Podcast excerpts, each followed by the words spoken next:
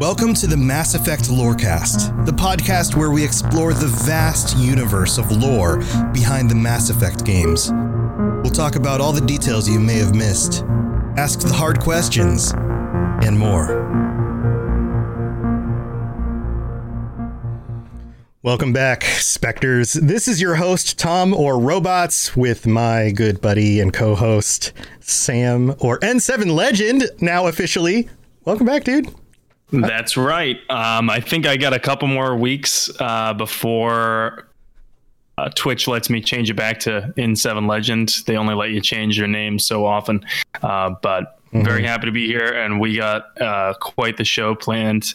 I'm super psyched for this topic. I don't know about you, Tom. Yeah, I, I, certainly am. Yeah. So today we are we're just getting right into this, man. Today we are talking about the Quarians and the Geth War. Fun times as usual. I'm sure this won't be any more depressing or um, uh, controversial in any way. This is going to be just a clear cut all the way across, right? Nothing. Oh yeah. Nothing shady going on here. Um, so, so yeah, this yet is another war. Yet another war, uh, another topic. So let's let's just kick it off. Let's get right into it. So, what is going on with the uh, the Quarians and the Geth? Uh, well, the the Quarians created the Geth. I think that's you know first of all that's what people should know. If you're brand new to the series, uh, you might not know either of those names. But the Quarians are a race of intelligent aliens, and they create the Geth so those are a synthetic race.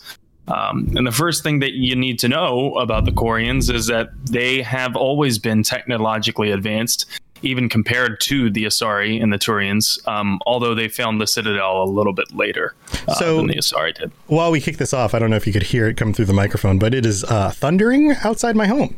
So, two things. One, uh, it means it's officially Florida uh, summer here in Florida. Um, two, actually, three things. Two, that that's a wonderful setting for like making this not an ominous topic at all. And three, if the power goes out, I apologize. I'll be back up as soon as possible. I will do my best to run the show uh, in your stead. So, right. Well, the um the, the it'll it'll kick off the stream too. So, um, but we'll we'll make it work if it if it goes if I go away and I don't respond anytime soon, then we'll just have to make this work another night. But anyway, let's let's move on. So okay, so the Quarians create the Geth what's going on with that? So the other thing that we need to dive into before discussing why the Quarians created the Geth is mm-hmm. that family is equal to religion for the Geth in term or for the Quarians rather in terms of cultural importance, and they've actually merged their te- technological prowess with their priorities of family and religion. So they practice ancestor worship and they've they've kind of like combined these two spheres into this type of preservation of ancestors' minds, that kind of thing. Weird. And according to the wiki, the Quarians used it to I like their their goal was to make sure that they never lost any wisdom of any of the ancestors that they ever had. And verbatim, the mm-hmm. wiki says this involved taking a personality imprint from the individual and developing it into an interface similar to a VI. The Quarians began experimenting with making these imprints more and more sophisticated, hopefully leading to the wisdom of their ancestors being preserved in an imprint that could be truly intelligent. So I immediately have multiple feelings about this. Uh, first of all, this seems very similar to what happens in Cyberpunk 2077 with the uh, the the relic and the ability to it's soul ripping is a, uh, uh, some it's a phrase like that, but it's basically taking somebody's personality and their memories and digitizing it. Um, so this is a concept that floats around in these kinds of circles, not just with video games, but like technology and these kinds of things. Like, what if we could actually do that with ourselves? Uh, secondly, the ancestor worship and veneration is actually a very uh, primitive type of worship that many human cultures, I, I, would even almost say most, probably, if you go back far enough, uh, practiced in some ways. The, the idea that the the belief that your ancestors, after they passed on, would somehow stay with us and were worth venerating um, makes a lot of sense. So you come to re- rely on the older people who helped raise you, and so you would want to hold on to that wisdom and those kinds of things. Um, another thing that I find really interesting about this, though, is that sometimes the information that we have from our ancestors isn't really wisdom in the sense of wisdom. It's just old traditions that work for a time different from our own, right? So yeah, I can see I, how this might cause some problems. I think I'm going to be. This is a hot take, and this is a bit maybe of an unpopular opinion. But just because they were your ancestor doesn't mean they were a good person. Mm-hmm. Uh, you know, I'm sure right. I have some ancestors in my own bloodline who are uh, probably better off dead for yeah. the world. Yeah, I mean, in fact, probably all of us do. You know, like uh, there are yeah. there are people out there, um, and hopefully we have a way of understanding the difference between those things. You know, like especially in a situation like this. Uh, but at the same time, just because something was at one point considered wisdom doesn't mean it will at all points in time be considered wisdom. So, for example, uh, believing in uh, ghosts. Let's just use this as an example. Like maybe it was wise to believe in ghosts before we had the science to explain things that we didn't understand. And then once you develop the science to explain those things, the belief in ghosts should go away because it's not actually true or verifiable. So therefore, moving on with you know uh, reclassifying what used to be wisdom as something else might be beneficial, right? Um, yeah, the definition of wisdom certainly evolves. Right, right. Uh, but the keeping of that information isn't necessarily wrong or bad. In fact, it's probably good to have all of that information and just update our teaching around it to clarify what things should be considered valuable and what things are, you know, takes from a, a different time. So anyway, a large uh, little rabbit trail here, um, but let's let's move on with this. But yeah, the, the, it kind of comes full circle because it's a theme with the Quarians. You know, they're afraid of losing the wisdom, so they invent a problem or they they invent a solution to solve that problem. And the theme is when there's a problem, they invent a way to solve it. They're very industrious that way as a race. Um, another example of this is the Quarians have very weak immune systems, and that comes from number one, their home world's arid climate has a lack of microbes and viruses. So that compared to other worlds has produced a weak immune system in the Quarians. And number two, centuries living aboard sterile ships in the migrant fleet has also resulted in their weak immune systems. And what did the Aquarians do to combat this? Well, they invented state of the art enviro suits and advanced medical technology with like, you know, crazy vaccinations, antibiotics, preventative stimul- stim injections, you name it, and they have it. And so they rely on their technology heavily when there's a problem. Mm-hmm. And during the course of their race's growth and expansion, they run into a labor shortage, which is actually, you know, a predicted outcome in all developed societies running into a labor shortage because as a society develops, the population growth declines. And that's just a natural way of things. Um, so, what do the Quarians do? They turn to technology again. And eventually, yeah. they create a race of robotic help called the Geth and in Quarian, Geth means servant of the people. Which, uh, again, side trail, like rabbit trail here. Uh, most of humanity, the progress of human beings has been on the backs of people who are uh, typically typically considered the servant or slave class in in that society. Um, if you look at any well developed society across the planet, there's always a a group that is considered the aristocracy, and at least one other group that is considered the servant class, and they are the majority of the people, or the slave class, and they are the majority of the people. And it's only due to the work of that group that we are able to progress technologically, uh, culturally, because what that does is it creates the time for the aristocracy to do other things, like make art, to write, to do science, to do all these other things. So it would make sense in an advanced enough tech, uh, technological civilization with liberal enough politics that raise everyone up above this this level that you would need something else to do the mundane work that nobody wants to do. So this concept of creating a robotic servant class you know, to automate that makes sense. I mean, it's it's we're kind of moving towards that in some ways, but our society hasn't quite gotten past this idea that like, you know, working at McDonald's for minimum uh, for minimum wage isn't a livable thing. You know, like there's a lot of these like political things that that you can talk about around this. But wouldn't it be nice if like everything that nobody wanted to do was automated and the rest of us could then focus on higher goals? You know, that seems ideal. But I have a feeling that this doesn't work out exactly how they wanted it to, right? Yeah, and on that note, I, yeah, I, I, thunder crashes in the background. yeah, it never does, um, especially in Mass Effect. Welcome to the Milky Way. But you know, I challenge anyone on that note to say that the ultimate de- uh, goal of human development isn't to work less. That is the ultimate goal. You know, to work less and produce more. That is the goal. Right. Or or to make um, work more valuable to make right. to, to work on the things that we truly value rather than the things that are necessary. And and I think that um and this is a philosophy I've, I've kind of been like just kind of side note here like we're spitballing all sorts of stuff. But what's fun about these topics is that they do relate to philosophy and religion these kinds of things. But this is one of those concepts I was actually just thinking about this today or yesterday this idea that um uh the the problems with so much of society isn't that we um uh, how do I want to phrase this? We are all seeking freedom, and we don't generally, we don't truly have freedom until we have the ability to choose how we spend our time.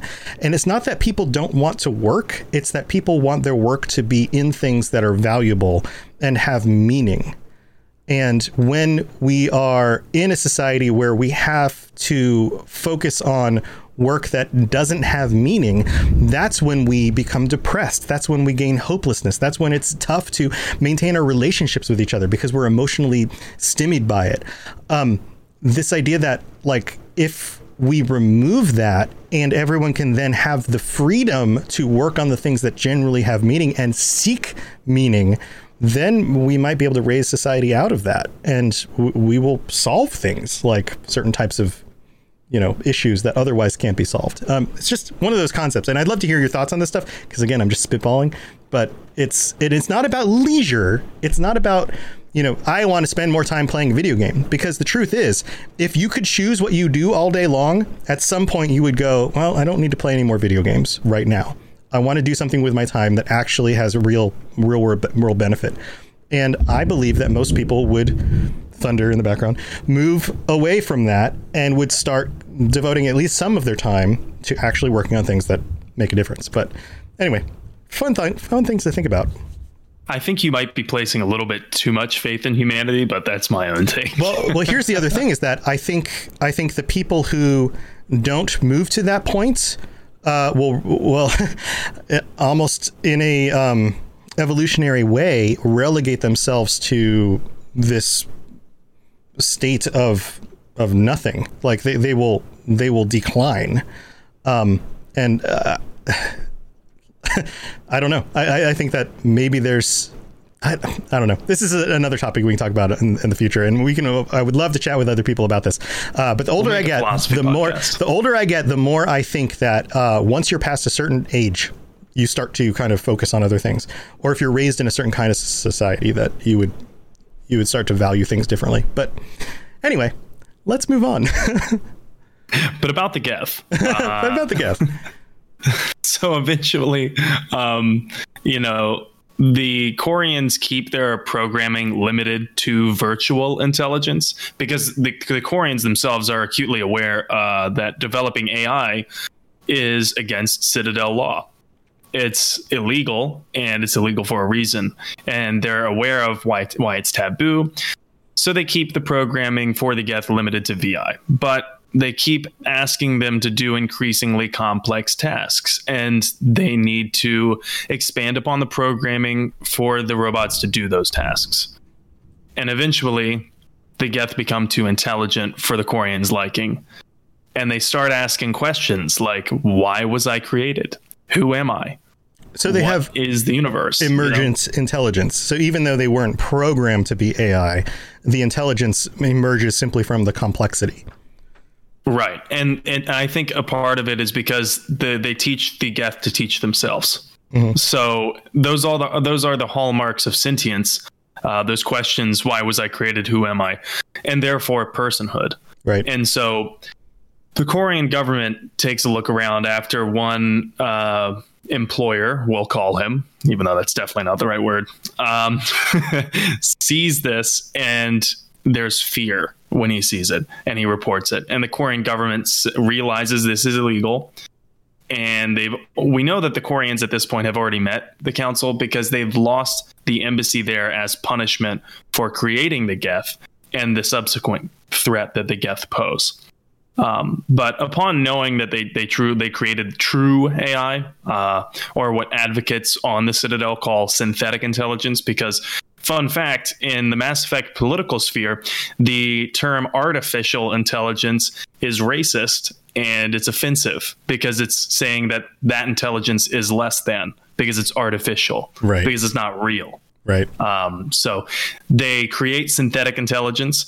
And how do the Quarians react? They well, they they act out of shame and they act out of survival.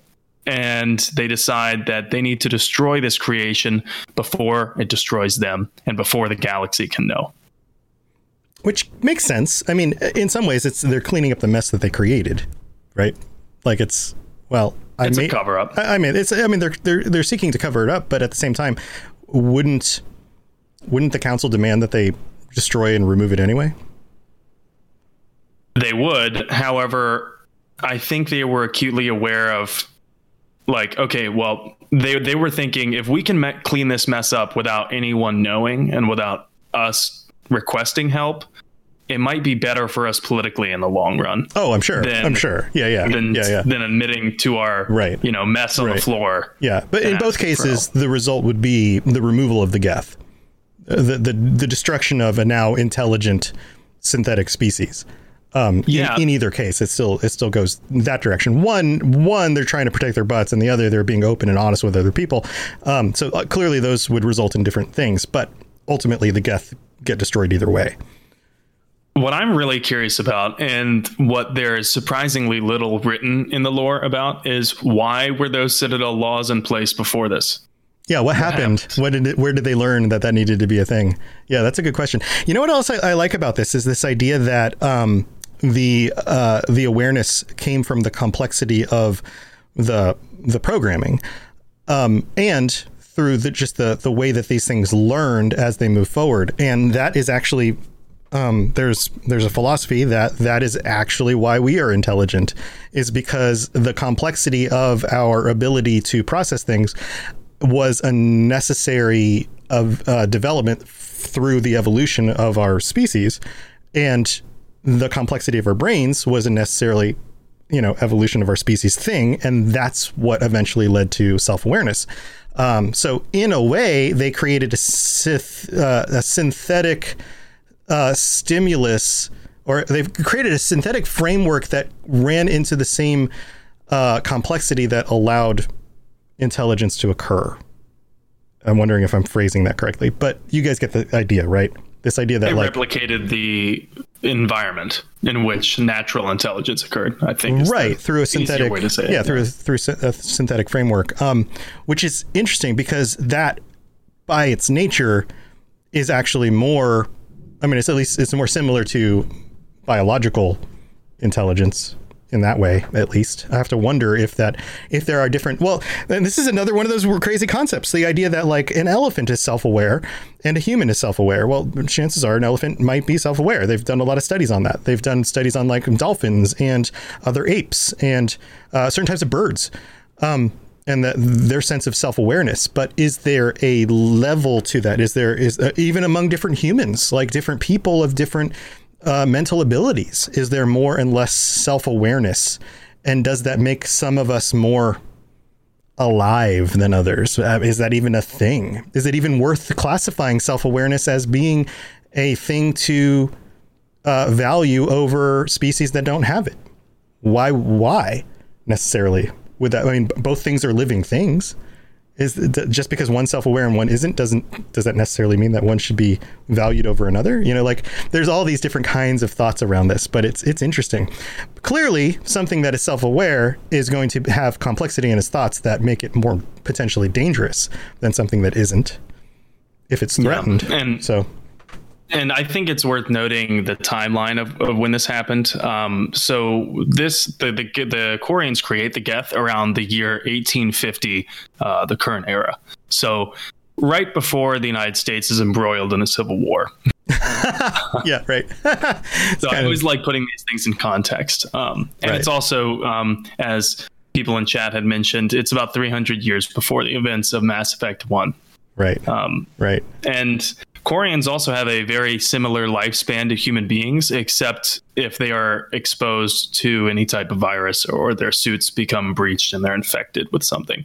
Um, but other than that, they have very similar lifespans. So, that being said, it's really not that old of history. By the time you get to Mass Effect 1, this is not ancient history to them. In mm-hmm. fact, it's it's still pretty raw. Yeah. And yeah. Um, the so I I kind of do want to like zoom out a little bit um, before we go any further, and I want to talk about like how the Geth themselves represent this theme, which is laden throughout the entire trilogy of Mass Effect, um, Andromeda excluded because of reasons. uh, right, but um, it's laden throughout the whole trilogy, and it's that the Geth themselves represent the theme of synthetic life versus organic life. Are they compatible? Is it copacetic to have them in the same universe together? Can they coexist? Uh, and can they do so peacefully? Mm-hmm. And uh, the Geth are the first inkling of that. And I, I think it's pretty telling for the entire series that they are the first enemies you fight like from the get go. Mm-hmm. That's that's the Geth. You you meet them on Eden Prime, um, and it sets the entire stage for the ending of Mass Effect Three, uh, which we can go into at a different time. But like we've already mentioned, you know, where does one draw the line when defining what life is? Is it because this life is made of flesh and this life is made of metal? Um, because if we get into that then I'm afraid that we're getting into laws of supremacy, and God knows how that that ends. You know. Mm-hmm. Mm-hmm. Yeah, there's a there's another theory I read uh, not too long ago that uh, the question it all comes from the question of like if there is intelligent life in the universe other than ourselves then why have we not really come across it yet why don't we have clear signs of it um, and and the the universe is the age that it is it is very old um, and then one of uh, one thinker, I don't remember who the author was, talked about the idea that human life, or at least intelligent biological life, almost certainly will create intelligent artificial life. That if you take any system long enough, eventually intelligent biological life will basically create the Geth. The Geth will be an outcropping of uh, our technology. AI will occur. And once AI occurs, there will be an event inevitably where that AI feels threatened by the bio by its biological creators and wins. And so uh, at any point in the universe where you have intelligent life that gets advanced enough scientifically, eventually that life will will go away and throughout most of the rest of that existence it's going to be synthetic life in whatever form that takes, which is amazing to think about because think about how long we as humans have been intelligent life on this planet. You know, tens of thousands of years, a few hundred thousand years. We've only really had culture for the last tens of thousands of years, like, uh, you know, actual culture with written down history in, you know, 400 or 4,000, 5,000 years, if you consider like ancient Egypt and, you know, Mesopotamia.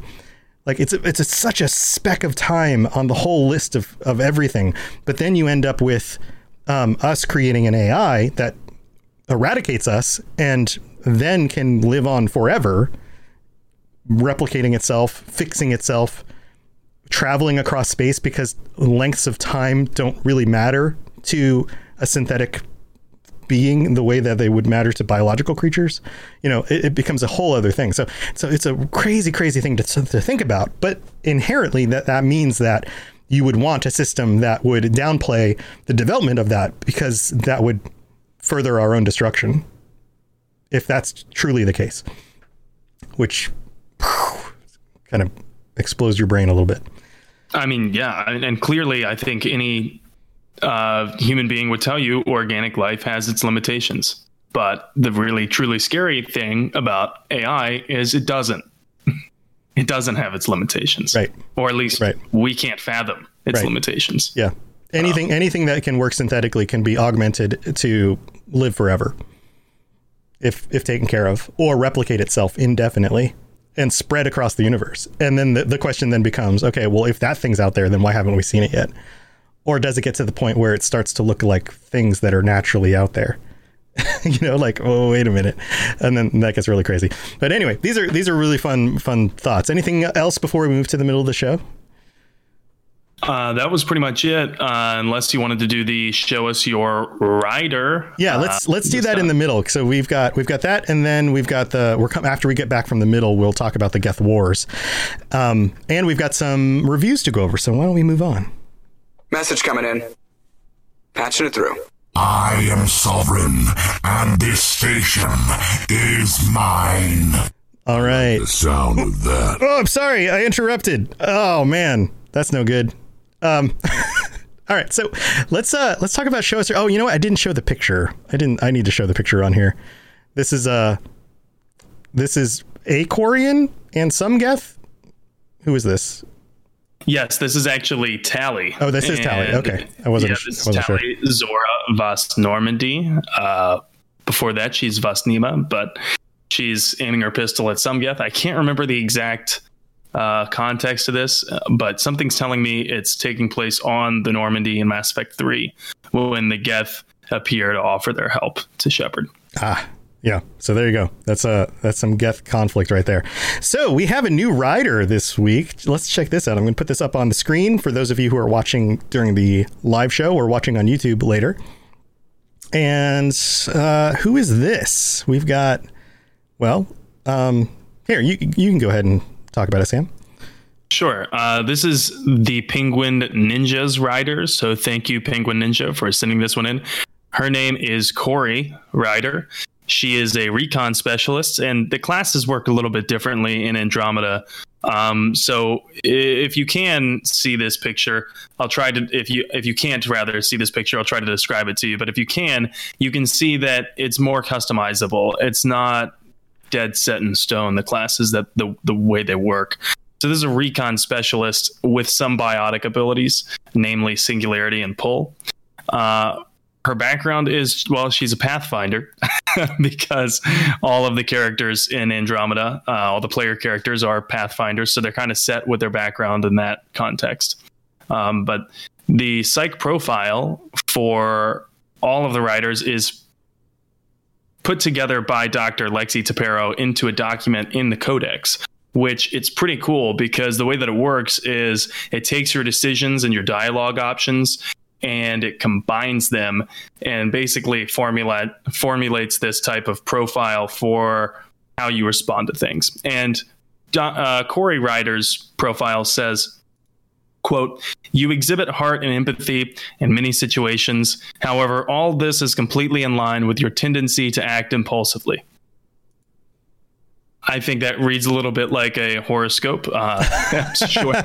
You're a little bit of everything. Congratulations. um, exactly. Okay, and everyone's you. like, oh my gosh, that's so me. It's so me. Uh, that's exactly right. I am stubborn when I don't want to do things, but flexible when I do. I do get irritable when angry. when I'm hungry, I'm kind of grumpy. Huh. like, no, everybody's yeah. kind of grumpy when they're hungry. Uh, yeah. Well, cool, cool, cool. But some of the some of the key decisions uh, that Corey Ryder made were she attempted peaceful first contact with the Kett. She chose peaceful scientific exploration of the Heleus cluster, and she made peaceful contact with the Angara. She chose to save the Salarian Pathfinder on the Archon's ship, leaving behind the Krogans, and she successfully defeated the Archon and took control of Meridian. The Hyperion landed safely and is now being rebuilt as Port Meridian. So thank you, Penguin Ninja, for sending in your rider, Corey Ryder. And I hope uh, all of you feel the inspiration to go ahead and send us your Shepards before the legendary edition drops in what is that, like three weeks? Yeah, it's coming up very, very soon. Um, yeah, the uh, 14th? Is that Uh, four weeks. Uh, well, Something yeah, like that? Four weeks. Um, yeah, very soon. And thank you, Penguin Ninja. Uh, I hope you have a um, avatar somewhere because I would love to see a Penguin Ninja. Um, if you do, send me a picture of that as well. So we also got some new reviews in this last week. If you want to help us out, if you we're not we don't have a Patreon up or anything like that yet. We might do something like that in the future, but for right now, we're just asking you to do some things that don't cost you any money to help us out with the show. And one of those things is to leave a rating and review on Apple Podcasts if you happen to have an iTunes account. You can do that even if you don't listen on Apple Podcasts. And uh, tell your friends. If you have friends who are into Mass Effect and want to listen to a podcast about the lore because they're getting back into the game, then please share us with them. But we've got two new reviews. The first one is from Dan Shargle in the United States, who writes, Loving it, which that's like McDonald's, right? Is that a thing? Ba-da-ba-ba-ba. Uh, and the Twitch all of a sudden shuts down the stream. You can't use that. Um, it says here, I haven't played Mass Effect in years, but I'm looking forward to the remaster in May and the new one later this year. There's, I don't know that the new one's coming out later this year, but that would be amazing. Maybe you know something we don't.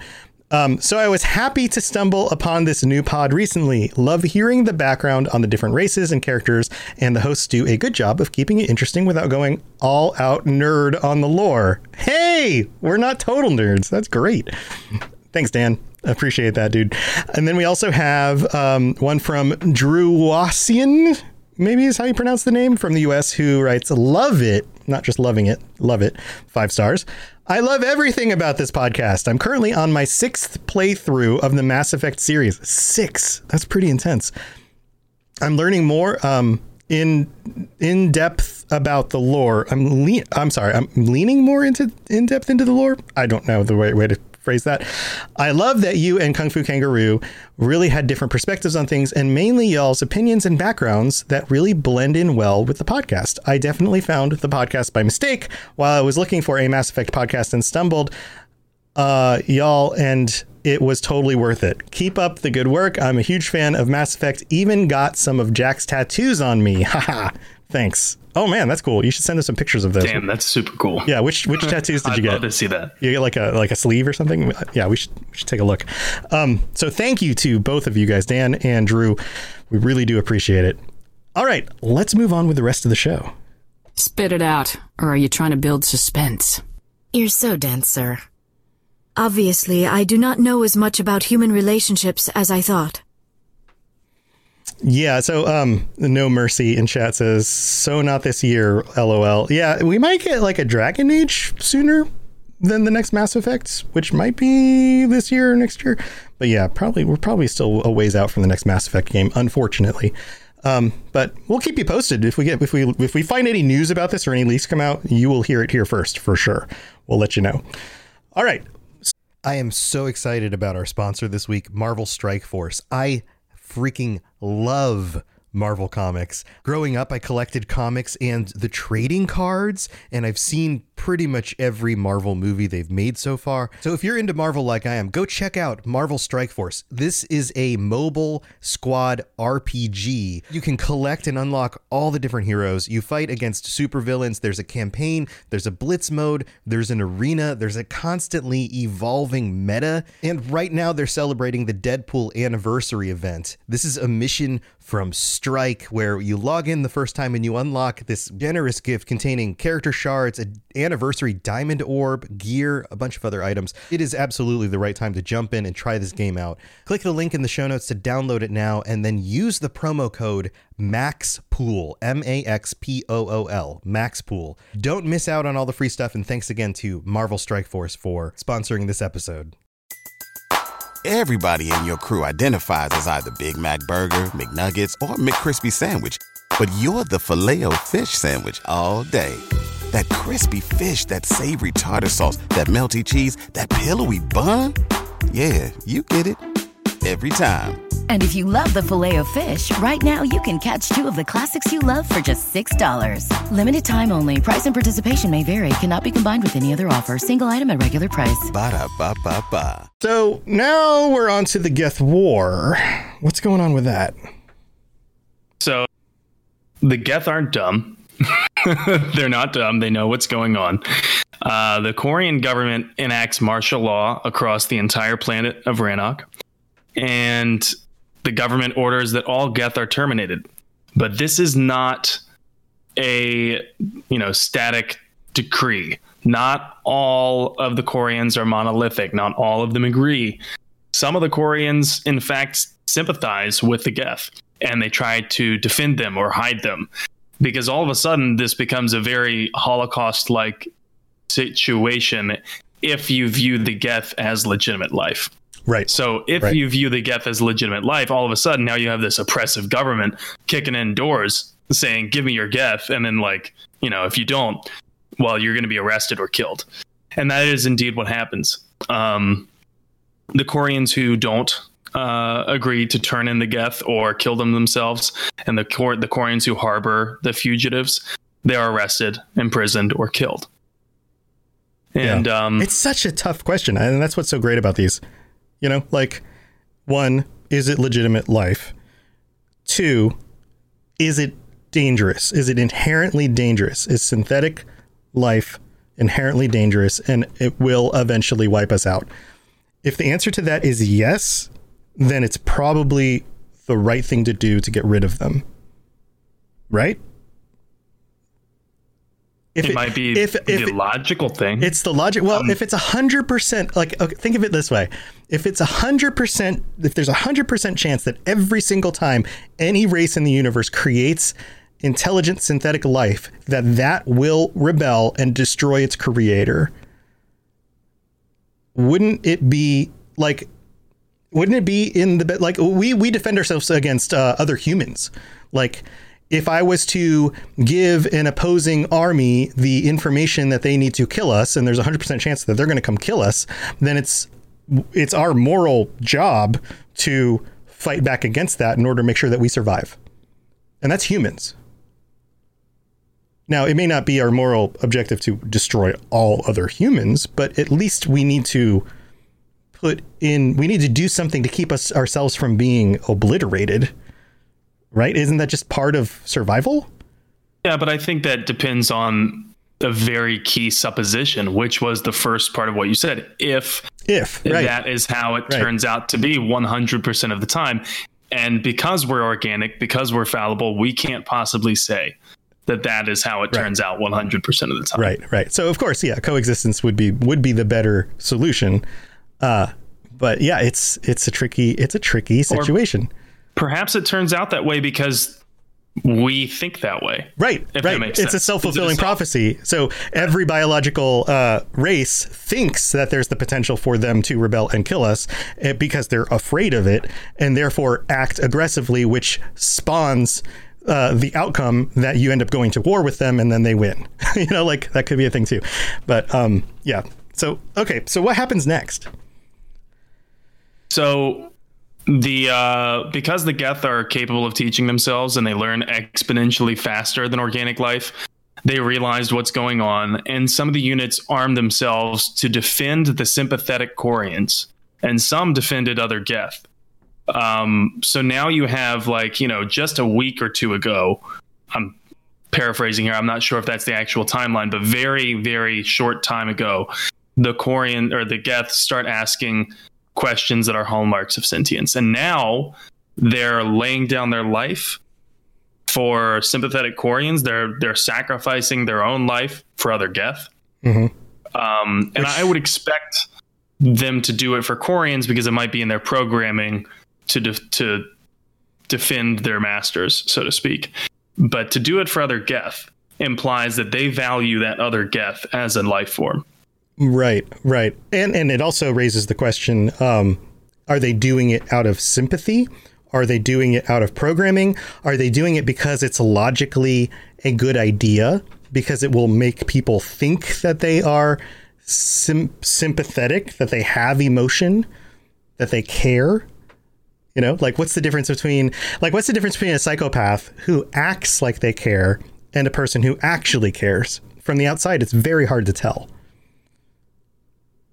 Yeah, that's I mean, that's true. And I think at this point, because they're definitely an AI, everyone that's in a power position, such as the Quarian government, sees it as black and white. They see it as we need to take care of this threat and we need to do it expeditiously because if we don't, um, it's going to get worse. And funny that they would try to eliminate the Geth altogether very fast because by 19 or by 1895, the Geth sympathizers become so outnumbered that it becomes an all out war, but a very fast one. Because by 1896, the very next year, the Geth have conquered Rannoch and the Quarian colonies. And in turn, they have committed counter genocide. Yeah. Yeah. It's it's tough. I mean, all of this stuff is tough. You know, what do you do when when something is trying to wipe you out? You know, at what point is it no longer defense and it's offense? You know? Well, maybe they could have uh, slaughtered a few less Quarians because they slaughtered all the Cor- billions of Quarians and they stopped at a few million, which was apparently constitutes constitutes less than one percent of the pre-war Quarian population. Yeah, that's so less than one percent of that population survived this war. Right. That's how many Quarians right. died. That sounds like genocide. That doesn't sound like that's genocide. A, a defense. That sounds like uh, we have to destroy them um, which seems in line with the same kind of reasoning that I was playing with earlier. Of well, now I mean the Geth. If they know the Quarians have said we will destroy all of you, have a hundred percent. It's no longer an if. They know that this it is mandated by this other race that they be destroyed, that genocide happened to them. So are they justified in committing genocide against their aggressors, knowing that their aggressors will never quit until they are completely destroyed. Maybe, but they could never take the moral high ground. They, they never could, right. even right. afterward. They right. could never say, well, you know, we were right in doing it. But was were, were they you? necessary in doing it? Well, the interesting thing is that I think the Geth are aware of these moral, moral complications and these conundrums from, okay, well, if we eliminated all of the Quarians, we wouldn't have the moral justification to say what they were doing was wrong. Right. So, so we at least have to leave some. Yeah, yeah, that's the crazy part. So they leave some, and those survivors board starships, and those starships eventually travel to the Citadel and they appeal to the Council for help. The council denies the help. They strip the Quarians of their embassy for violating council law on the creation of AI. Mm-hmm.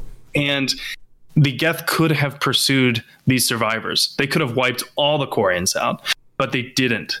And later during Legion's ma- mission in Mass Effect 3, it's revealed to the player that the sacrifice of those Quarians who had opposed martial law and the termination order were archived and honored by the Geth, even if the Quarians themselves had basically forgotten about them. Hmm. Because you, it's a shame on, it's a stain on your reputation if you're a Quarian, if you had a family member that was a sympathizer for the Geth, that tried to hide the Geth and, and, you know, protect them. That's a really huge stain on your reputation. So the Quarians try to bury that, uh, but the Geth honor it in the archives. Yeah, interesting. Okay it's it's just uh, kind of crazy because you don't know whether the Geth are predicting uh, political ramifications, or yeah. you don't know if they they genuinely feel those morals right. that say, right. okay, annihilating an entire race is wrong, and we can't be as bad as they are. Right, right. Or maybe maybe they calculated that they needed to um, I mean, there's the third option here, and, and I'm, I'm playing a little bit of devil's advocate in order to get the conversation going. But what if you if you know 100% that the Quarians are coming to destroy you and your people, and so therefore you ask the question of, well, can we 100% destroy them in order to remove that threat? There may be the third option of what will it take to disarm them? And maybe that becomes a calculation of, well, not genocide, but what if we kill X percentage of them in order to disarm their ability to ever stand up to us again. And that could be calculated. that could be a number. You know, if we take them down to one percentage of their population, then they're never going to have the population to then stand up against us again, and we are now safe. Um, but like you're saying, maybe maybe there's other calculations involved. They're, they're highly intelligent. They learn faster than these other biological races. Maybe there's a thought about how other people will perceive it. Maybe they're maybe they're combing the archives of history in order to see what things happen and how they play out and they're playing dice with an option that they think is going to be the most likely one to fall on their favor. If we wanted to be able to point to one side and say this side is the right side, this side is the victim, you know, this side acted justly and rightly then I think all of that depends on the attempts at diplomacy during the Geth War. How often did the Geth reach out to the Quarians and say, okay, look, you know, we're kicking your ass left and right. Right. But you need to stop because otherwise we're just going to annihilate you. But yeah. please stop. We don't want to do that. So how many that? times did they say that? What is that? Do we know? There's nothing written about it. Yeah. And you know, even if they did that, would the core would it fall on deaf ears? Would the Quarians say, "I'm not going to take an ultimatum from the thing I just created"? Right, right. Yeah, how many times in in literature or in movies do you have like the proud people standing and saying, "We'll never submit to you. Ha ha ha. We'll fight to the end." And it's like, "We don't want to have to destroy you, but we're going to keep fighting until none of us are left alive." Well, if that's what you want, that's not what we want, but if you keep coming, we're going to keep defending ourselves. like, yeah, it, there's a lot of gray in this. It's a really, really cool concept because there is a lot of gray. I'm interested as to why. So the the Geth allow the Quarians to escape, and then after that, instead of pursuing total annihilation, the Geth actually stay isolated in the Perseus Veil, which is the nebula where Rannoch is, uh, and they stay isolated to the to the extent that they they attack or destroy any attempt at contact from organic life outside the Perseus Veil. Mm-hmm. Why? Um, Maybe because they they've realized that they can't trust organic life. Is it a self preservation tactic, or I wonder if it's to retain some type of moral high ground? Like, hey, we felt so bad about almost annihilating an entire species that we realized we couldn't be trusted around that species. Right. So we just. Right. Yeah, we, we, we are so powerful ourselves. that, and we are we are a moral race, and so we don't want to end up in a situation where we have to do this again. Exactly. So is that what they were doing? Um, regardless, the council sends a fleet to the edge of the Veil to prepare just in case the Geth launch an invasion. Um, they keep the fleet there for, as far as I know, you know, n- until Mass Effect Three, um, when it looks like the Reapers are sending out code to the Geth to get them to attack. But I think it's kind of telling that without the Reaper's influence, in Mass Effect One and, and Mass Effect Three. Without the mass, without the Reaper's indoctrinating influence, the Geth don't attack organics after that. Mm-hmm. They don't. Yeah. Um, yeah. Left to their own, they're peaceful.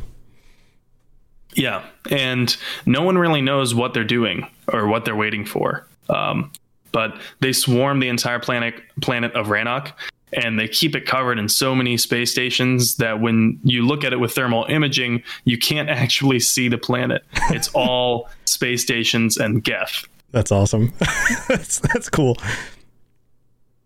So yeah, that could also be a, an intel tactic. But basically, this this leaves us with a legacy.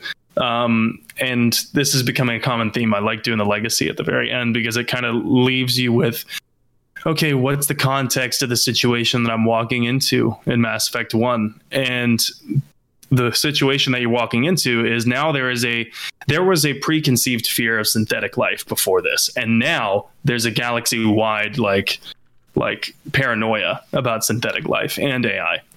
But now there's also a condemnation of the Quarians for unleashing it upon the galaxy. Mm-hmm. Um and the Quarians have to rework their entire socio-political economic structure.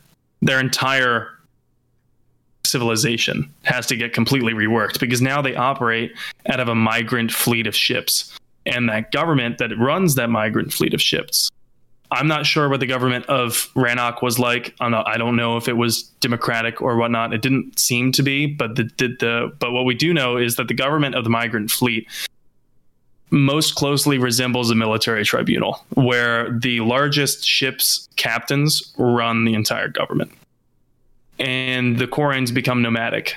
And it's nomadic to the point that they strip mine planets as they pass by. So Yeah. that's how much fuel and resources the entire fleet needs. And they institute a one child policy to make sure they're never consuming more than they're bringing in. Wow. Wow. Yeah, I guess it makes sense. Uh, a race that's totally required or totally dependent on technology that cannot survive outside of their technological boundaries would require a lot of resources. And there's also no criminal justice system in the migrant fleet. I looked that up as well because I was curious about it. And apparently, uh, the criminal justice system is if you've committed a crime that's bad enough, when they pass by the next planet, they're dropping you off. And that's it. That's it. That's it. Get off the boat. See ya. Because they literally can't be bothered with spending more resources to punish this person. Um, but they don't like, as far as I know, they don't jettison them out airlocks or anything like Right. that. Yeah. I mean, maybe they do for like a serial killer. I'm not sure, but um, they also uh, become so this this like this vulnerability and this skill set. It leads Quarians to being viewed as second class vagrants and because of their skill set which includes you know being amazing uh, technological repair experts especially with ship repair from having lived on the migrant to. fleet Right. because of that they end up becoming exploited laborers which if you can't find the poetic justice there the irony that they just hundreds of years ago tried they created a, a artificial intelligence and then they tried to keep that artificial intelligence enslaved and exploit labor from them. And Right. now the Quarians are exploited laborers and they're viewed as vagrants and second class citizens. Yeah, they've become the very So- thing that they were trying to replace uh, with what synthetic goes around comes around things. Yeah, yeah. It's uh, there's kind of a gypsy kind of thing going on with the whole nomad being specialized in very specific things, kind of thing too. Um, you can kind of make a, a connection there, um, and you know, kind of universally being maybe mistrusted or hated in certain types of areas. Um, yeah, interesting stuff. Um, well, very, very cool. I we've brought up a lot of different topics, a lot of different concepts in this, as will happen regularly on this show. But would love to hear your thoughts on these things. Um, I don't know. There's not. There's never an easy answer. It's not like there's a clear. Well, this is obviously the thing they should have done because there's always a what if. There's always a you know like there are always more things than you don't know than you do know. It's the Einsteinian bubble, right? Everything. If you know everything inside the bubble, then the actual surface area of the bubble is bigger than the than the bubble. Um, and as the bubble gets bigger, the surface area grows exponentially. And there's just so much more that we don't know. Like, can you trust a synthetic AI? Is it going to be moral? Does it even have an understanding of what morality is? You know, uh, and even among human beings, we, we can't agree on what things are moral and what things aren't, or where morality comes from. Some people think you're only moral if you're uh, religious, or if you're of a specific religion, or if you're not religious. You know, like some people think you're moral simply because you're a human being, and so you have an, a basic drive towards it. But it depends on nurture. It depends on how you were raised. You know, uh, there's there's there's so many variables. So wait, I'd love to hear your thoughts on any, any of this stuff. Um, feel free to send us a tweet or jump on the Robots Radio Discord. There's a channel. There's lots of chat already going on in there, and we'd love to hear your thoughts on that as well. Any last thoughts, Sam? Um, don't try to create AI. I guess. uh, just I, I just don't mess with it. I mean, you know, here's another law lesson from Legend. Uh, for council law, there's a reason why most of these uh, regulations exist. so just don't mess with them. Um, unless you feel like creating an epic trilogy that might not end too well. I'm not sure. Th- nah, those are pretty much my thoughts. Yeah. Right. Are there any stories with AI where things turn out good? I don't know that. if you chose the green ending, I think in Mass Effect Three, maybe that's Maybe that's that's Yeah. that's the way that it ends well. I'm not sure, but Yeah, I've been Yeah, thinking I about think, other books you know- and movies and things. Usually, if it's a story about AI, it's a story about the. Um, it's a warning about the creation of it and the exploitation of it or the dangers of it. Yeah, Alexa. Yeah, Alexa's not really not really an AI. Uh, there's no there's no real thinking going on there yet. Um, that's a, that's a know. funny joke. As far as we know, who knows? Who knows? Oh man, yeah. So lots of deep stuff. So um, would love to hear your thoughts on this stuff. Um, well, let's wrap it up. Sam, uh, you do anything else cool? Anything else you want to share? Yeah, I'm going to be streaming this week uh, Mass Effect 1, uh, still with Commander K. Shepard. Uh, we're getting so close to the point where A, I have to move, and B, after my move, Mass Effect Legendary Edition is coming out. And we're getting so close to it that, and I've seen so many cool things from it that I kind of want to just pause and pick it up with Legendary Edition. Mm. Yeah. Just because it looks so good. Like That's I don't what know this guys doing. Yeah, I don't, know if you guys have seen any of the videos or the video comparisons or the, the articles on it, but man, Legendary looks amazing. yeah. There was one where they just listed all the different uh, effects that weren't in the original series that are now in the original series. You know, things like subsurface scattering of light, light on skin.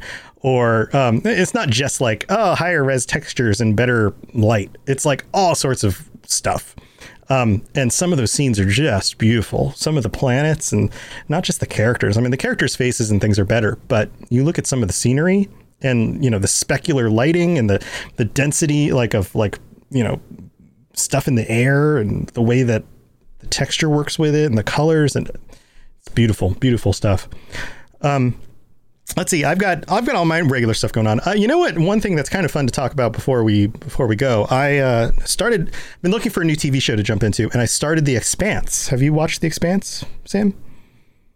I have not. It's I've on heard of it. but I've not. Amazon. Yeah, this I guess it's in its fifth season now, so I'm a little bit late getting into it. What a freaking cool show! So The Expanse is uh, in the near future where Earth has settled on Mars and is in the process of terraforming forming Mars, and there are people on Ceres, which is one of the uh, space stations located in the asteroid belt between Mars and Jupiter and they're mining the belt for water and resources and things. And there's a whole bunch of stuff going on, but it is it's not like Star Trek. It's more like um uh what's the what's the show with the Cylons? Uh Battlestar. It's more like Battlestar Galactica in that like there's very real situations going on with uh, politics, but then also like the having to be in space and what happens if your ship is, you know, runs out of power or how you're able to patch a hole in the wall, you know, by a, you know, a, um, uh, a railgun that runs through their ship and how the air gets sucked out or like, you know, like it's cool stuff. It's, it's, it's like, watch the first few episodes. It's, uh, a smart enough show that it doesn't tell you everything. It lets you try to put put together even like uh, acronyms for stuff. It doesn't, you know, somebody doesn't say, "Oh, that's the interplanetary space station," blah blah blah blah blah, and somebody else goes, "Oh, you mean the I." S whatever you know in order for you to be like oh, okay every, every time I hear IS whatever it means Yeah, this I hate it when right they break the fourth wall with a Right. writing like that. Right. There's Yeah. none of that. So it's it's a lot of like, okay, who is this character? Are is there a relation between them and anyone else that I should know about? Is there like who is this? What is this faction? How does this actually work? You're piecing all of it together, so you have to pay attention. Um, so it's good, but it's speaking of space stuff, it's getting me like very much in the whole like want to go back into space. Like play, I want to play some Mass Effect. I wish uh, Starfield might be coming out later this year. That's going to be freaking awesome. Um, you know, like Star Citizen. I wish that was further along in development because that'd be really cool to do too. You know, like oh, I can't. I want more space stuff. So if you're looking for more space stuff, go check out The Expanse. It's on Amazon. Um, all right, but that's it. Uh, other than that, I've got my regular streams throughout the week, usually in the afternoons, like 3:30, or in the evenings. And I don't have a regular schedule, but if you want to hang out with me, just make sure you follow the channel. Maybe turn on notifications because if I do stream to play games other than you know doing podcasts and stuff, it'll be at one of those times, usually during the weekdays. And we've also got the Robots Radio Rocket Club, and we're now up to 11 members. These are shows that I'm working with to help them launch successful podcasts. So if you're interested in that, check out uh, robotsradio.net/slash rocket-club. always happy to bring on more people, some really creative people, and we all get together and talk every week. So you get to meet the other creators, learn from them as well. A lot of cool stuff going on. So go check that out. Oh yeah, and um, next week, next week I, I forgot to bring up what we're going to be covering next week. Yeah. So we're going to start a brand new set of episodes detailing the various intelligent races of Mass Effect. So it's kind of it's going to be like a series of profile features, and we're going to begin with the Protheans. So Protheans. Can we do Yep. unintelligent races of Mass Effect 2? absolutely. Can we do I do don't like know which one the Yahg would fall into, but can we do like which one do the humans fall I into? don't know. Can we do like types of rocks? like on this planet, they have this type of rock, which is not found on any other planet in the galaxy. No, um, I don't know that that would be. I don't think there's enough information about that kind of thing, but I could be surprised. There might be for some of it. Uh, Top ten subterranean levels of Mass Effect. subterranean levels. Yeah. Um, number of star systems with more than one sun. Why the Varren would totally make a great house pet, and you should definitely let me get it, babe. is that, wait, they sell those? Yeah. We can get those? Where, where do you find No, those? but that'd be awesome. Oh man. All right. Well, thank you everybody for tuning in. Thank you our live chat friends for being here. You guys are awesome. Uh, yes, no mercy. The Protheans uh, are mm, yes. We'll just if you're if you're not here, you're missing out on that comment. Uh, well, we'll see you guys next week. Until then, stay safe. Talk to you later. Bye. Thanks for tuning in to the Mass Effect Lorecast. We'd love to hear your opinion and thoughts on the lore of Mass Effect. Reach out to us on Twitter at Mass Effect Cast or check out the Robots Radio Discord. Also, you can send us an email at masseffectlorecast at gmail.com.